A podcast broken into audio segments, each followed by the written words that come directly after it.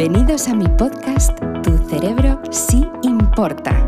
La revolución del conocimiento del cerebro ha llegado de las manos de vuestra Kata Hoffman. Vais a aprender a conocer y conectar con ese superpoder que lleváis dentro. Aprender a trabajar emociones, a descubrir cómo activar nuevas rutas neuronales, hacer que vuestro cerebrito siempre mejore y más aún, tener trucos y consejos bajados al terreno para que cualquiera de vosotros que me escucháis ahora mismo pueda hacer sus sueños realidad. Bueno, estamos de súper celebración. Hoy sí o sí o sí es el episodio número 100. Dios mío, mi vida de mi corazón. 100, 100, 100 episodios juntos. Madre mía, qué impacto, ¿verdad? A mí me encanta, me arrebata. ¿Sabéis qué podemos hacer para celebrarlo? Que todo el mundo conozca este podcast. Ayudadme a darle difusión. Por favor, os lo pido. Me haréis tan feliz compartirlo, decirlo en vuestro entorno, a vuestros amigos, a vuestras familias, a vuestros colegas, al mundo entero, que Kata Hoffman tiene un podcast que se llama Tu cerebro os importa y que llevamos 100 episodios ya de contenido maravilloso para que aprendáis a cuidaros, a que vuestro cerebrito esté muy sano. Y me hace una ilusión mirar, tengo la piel de gallina. Si me estás viendo te darás cuenta porque la tengo de gallina y si me estás escuchando vete a verme a YouTube porque estoy muy, muy emocionada. ¿De qué vamos a hablar hoy? Pues de un tema importantísimo. Esto es un tema también que preguntándoos mucho en redes me encanta, porque os lo digo de verdad, ¿eh? yo os leo siempre, escribidme de los temas que queréis que hablemos y yo cuando voy viendo que puedo encajarlos los encajo. Y este es uno de ellos. ¿Por qué crees que comes cuando estás triste?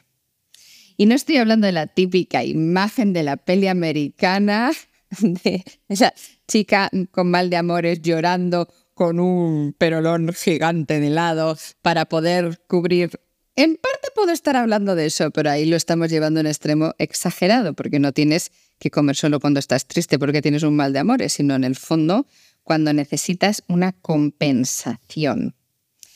El cerebro, como es muy vago por naturaleza, lo que quiere es automatizar todos los procesos al máximo y trabajar de manera involuntaria para no tener que estar saliendo de su zona de confort y pensando todo el rato qué es lo que yo hago que hagas, que saques tu cerebrito de su zona de confort. Bueno, pues te voy a contar. El hambre emocional es como una adicción realmente. Es decir, tú lo que necesitas es que tu cerebro se calme, ¿no? Frente a una situación.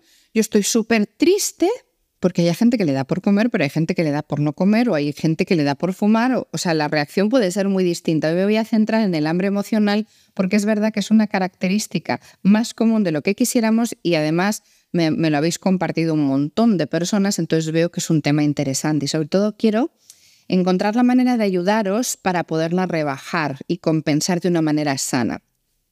Cuando el cerebro tiene una situación de estrés, donde tú estás, te sientes mal por lo que sea, no voy a hablar de la circunstancia, pero te sientes mal, si tú le das algo que te da mucho placer, un alimento que te guste mucho, normalmente azúcares, hidratos de carbono, ¿no? Es el típico momento que te apetece una pizza o te comes una hamburguesa o quieres comer chocolate o el famoso helado, cualquier cosa que en ese momento sientes mucho placer y el cerebro dice, oh, esta tristeza, esta angustia, la tengo compensada porque le estoy dando a mi cuerpecito serrano algo que me da placer error.